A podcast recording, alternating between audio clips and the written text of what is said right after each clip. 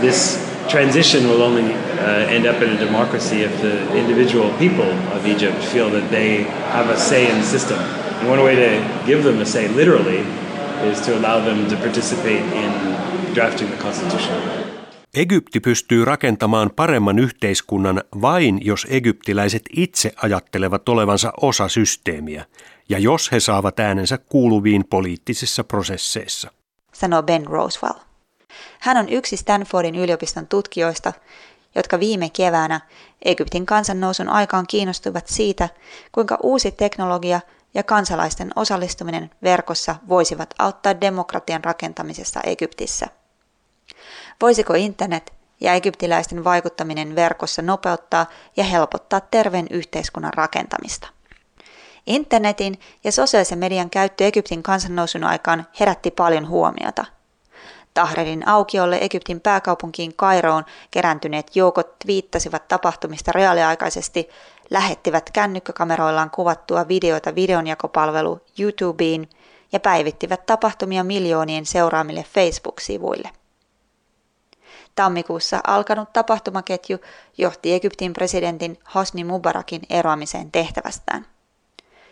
Puhuttiin Twitter- ja Facebook-vallankumouksesta. Ennen Egyptin tilanteen kärjistymistä kanadalainen diplomaatti Roosevelt oli nähnyt kansannousuja eri puolilla maailmaa. Hän, samoin kuin joukko muita tutkijoita, uumoili, että käsillä on aika, jolloin internet voisi auttaa Egyptiä järjestäytymään moderniksi demokratiaksi. Tutkijat kuulivat egyptiläisiltä aktivisteilta, millaisia työkaluja nämä haluaisivat käyttää internet-toiminnassaan. Sitten he järjestivät Stanfordin yliopiston kampuksella Piilaaksossa kokoontumisia, joissa koodaajat, suunnittelijat ja muut Egyptin tilanteesta kiinnostuneet rakensivat internetpalveluita egyptiläisten käyttöön. Tällaisia tapahtumia kutsutaan hackathoneiksi. Niissä koodaajat ja muut osaajat lahjoittavat aikansa hyvään tarkoitukseen ja rakentavat parissa päivässä ratkaisun, joka voidaan ottaa mahdollisimman nopeasti käyttöön. Näissä hackathoneissa syntyi esimerkiksi palvelu, joka auttaa valvomaan vaalivilppiä ja väkivaltaisuuksia Egyptin vaaleissa. Viime vuonna Egyptissä järjestetyt vaalit eivät olleet vapaat ja myös tämän vuoden marraskuussa pidettävissä vaaleissa uumoillaan olevan ongelmia. Stanfordissa koodaajat rakensivat egyptiläisten yhteistyökumppaneidensa kanssa verkkopalvelun, johon äänestäjät voivat lähettää tietoa vaaleihin liittyvistä väkivaltaisuuksista ja vilpistä. Tieto kootaan sitten verkkoon kartalle kaikkien nähtäväksi. Samaan palveluun on koottu koulutusvideoita, joiden avulla egyptiläiset voivat opiskella epävirallisiksi vaalitarkkailijoiksi. Tällaisia tarvitaan, koska maahan ei pääsetä ulkomaisia vaalitarkkailijoita. Sivustolla on myös tietoa vaaleista ja siitä, millaiset ovat oikeudenmukaiset vaalit. Sivustoa Egyptissä rakentanut Michael Aib Kairon amerikkalaisesta yliopistosta kertoo. This kind of information because we have a new Egypt right now, so we, we can feel free to, to share our information and you know, Meillä on nyt uusi Egypti ja voimme vapaasti levittää tietoa. Voimme olla kuin yksi iso perhe tässä maassa ja jakaa tietoa oikeudenmukaisissa prosesseissa, jotka ovat avoimia kaikille. Stanfordin hackathoneissa syntyi myös sivusto, jonka avulla egyptiläiset voivat keskustella uudesta perustuslaistaan verkossa. Tavoite on kirjoittaa perustuslaki, jossa ihmisoikeudet on turvattu aiempaa paremmin. Sivusto toimii niin, että kuka tahansa voi ehdottaa asiaa tai aihetta, joka pitää uudessa perustuslaissa ottaa huomioon. Sen jälkeen muut käyttäjät voivat äänestää näitä ehdotuksia. Näin kansanääni pääsee internetin kautta kuuluviin ja perustuslaista tulee aiempaa parempi, Roswell ja muut alustan rakentajat uskovat. Well, the more that you engage citizens in writing a new constitution, the more buy-in there will be, the more acceptance there will be. And the more Mitä tiiviimmin ihmiset osallistuvat perustuslain kirjoittamiseen, sitä enemmän he sitoutuvat lopputulokseen. Ja sitä paremmin he hyväksyvät sen. He kokevat, että järjestelmä todellakin edustaa myös heitä – eikä se vain puolusta vanhaa eliittiä ja sotilashallintoa. Roosevelt kumppaneineen uskoo näihin uusiin keinoihin demokratian rakentamisessa. He näkevät teknologian vapauttavan voiman. Mutta voivatko nämä perin teknokraattiset ja utopistisetkin ajatukset toimia käytännössä? Kuinka moni yli 80 miljoonasta egyptiläisestä haluaa keskustella verkossa perustuslaista ja osallistuu siellä äänestyksiin. Kuinka moni heistä edes pääsee internettiin? Internetaktivismin asiantuntija, amerikkalainen Mary Joyce, epäilee internetin voimaa poliittisten prosessien eteenpäin viemisessä. Joyce johtaa digitaalisen vaikuttamiseen keskittyvää meta-aktivismihanketta ja ajatushautomoa. En ole nähnyt juurikaan esimerkkejä siitä, että joukkoistamista voisi käyttää onnistuneesti perustuslain kirjoittamisen kaltaisessa prosessissa. Joyce sanoo. Hän luettelee syitä, miksi verkko-osallistuminen ei välttämättä ole hyvä ajatus perustuslain kirjoittamisessa. Ensinnäkin verkossa keskusteluun osallistuu vain pieni osa kansasta. Heidän mielipiteensä ei ole edustava otos koko kansan mielipiteestä – ja arviolta vain kolmasosalla egyptiläisistä on pääsy internettiin. He, jotka verkkoon pääsevät, todennäköisesti kuuluvat ylempään yhteiskuntaluokkaan, eivätkä heidän ajatuksensa siten edusta suurta osaa kansasta. Toisekseen, vapaan äänestyksen tulokset internetissä ovat manipuloitavissa.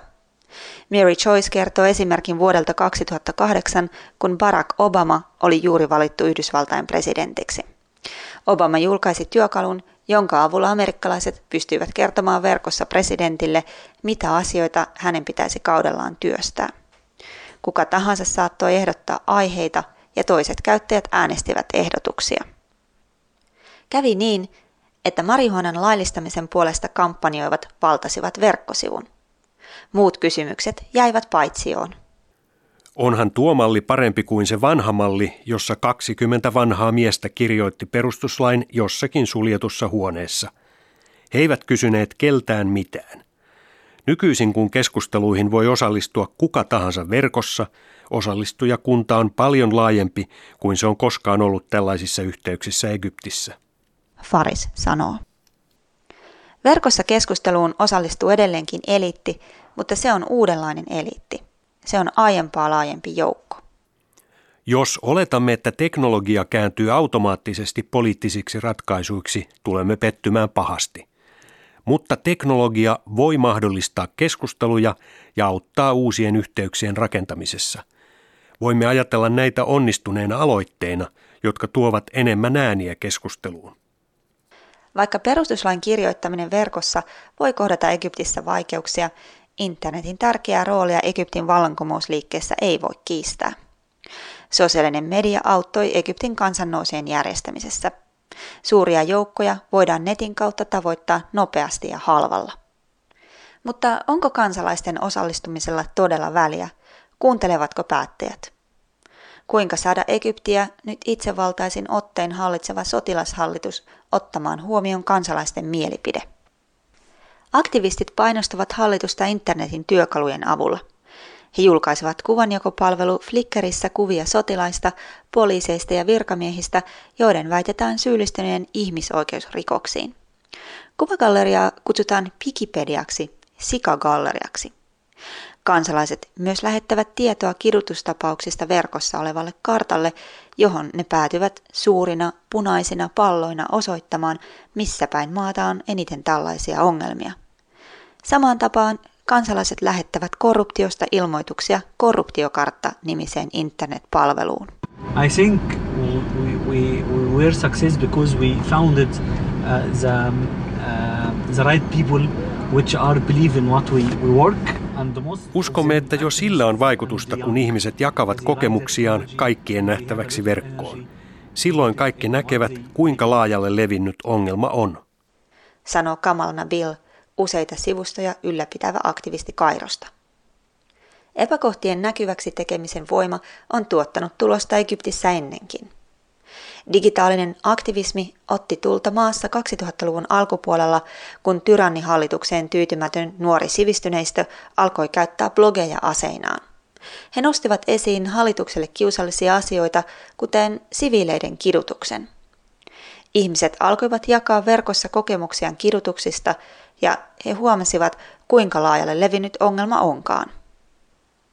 Tyytymättömyys hallitukseen kasvoi ja aktivistit perustuvat Facebook-ryhmän kidutuksen uhrina kuolleelle Khaled Saidille, egyptiläiselle nuorelle miehelle. Tästä tuli tärkeä käännekohta koko maan historiassa.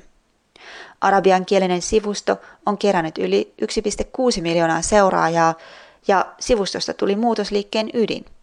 Siellä levisivät karmaisevat videot ja kuvat kidutuksesta. Viime kevään kansannousuja organisoitiin siellä. Nykyisin sivusto on ottanut tietotoimiston roolin. Kun sen seinälle postaa jotakin, viesti leviää viraalisti verkossa. Tämä sivusto on vallankumousliikkeen ytimessä ja siksi hallitus vangitsi sen ylläpitäjän internetyhtiö Googlen palveluksessa Dubaissa työskentelevän Wael Gonimin kevään mielenosoitusten alkaessa. Hän katosi Kairon protestimarsseista jäljettömiin yli viikoksi. Kun hänet vapautettiin kuulustelujen jälkeen, hän marssi suoraan vankilasta televisiolähetykseen. Tämä televisiolähetys syöpyi egyptiläisten verkkokalvoille. Gonim kertoi sydäntä särkevästi tarinansa ja ilmaisi palavan halunsa auttaa kotimaataan työntämällä hallituksen pois vallasta. Seuraavien päivien vallankumouksissa väki vain lisääntyi. Gonemin viesti sai ihmiset kaduille. Tällaiset visuaaliset ja tunteelliset viestit ovat olleet Egyptin tapahtumissa tärkeitä.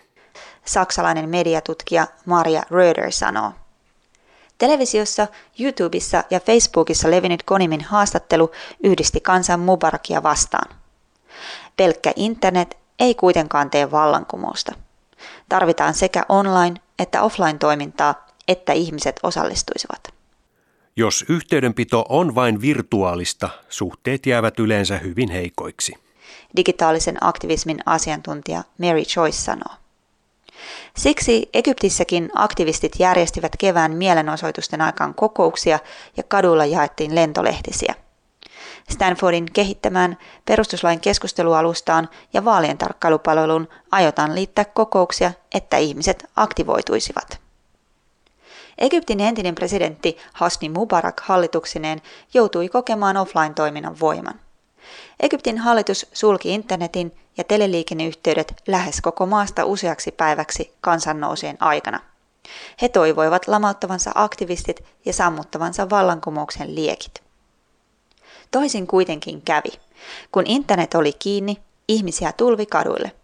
Egyptiläiset hylkäsivät tietokoneruudut ja lähtivät mielenosoituksiin mukaan. Internetin sulkeminen edisti vallankumouksen leviämistä Egyptissä, todettiin Jeilen yliopistossa vastikään julkaistussa tutkimuksessa. Vaikka Mubarak on syrjäytetty, vallankumous ei ole Egyptissä valmis. Yhden itsevaltiaan sijaan maa on nyt armeijan hallinnassa.